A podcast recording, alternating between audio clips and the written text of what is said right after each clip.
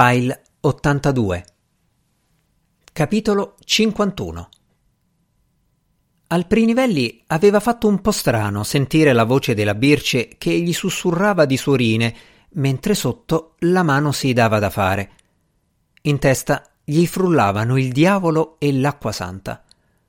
Quando la Birce aveva rallentato, quasi si era fermata del tutto, aveva prevalso l'acqua santa, ma quando aveva ripreso il diavolo s'era fatto prepotente.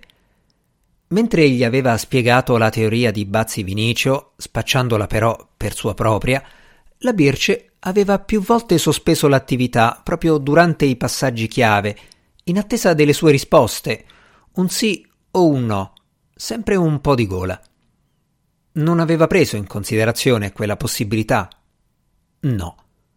Poi una fila di sì sempre più flebili non era il caso di farci un pensierino e magari, dopo fatto il pensierino, giocare un po' d'anticipo, cioè non perdere troppo tempo, nel senso di farle mettere la firmetta prima che andasse all'ospizio. A quel punto la Birce aveva frenato di brutto. Poteva dirglielo sabato, quando andava su, o no.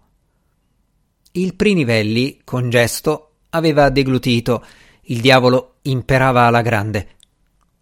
Or no, aveva ribadito la Birce. Ma sì, era sbottato lui.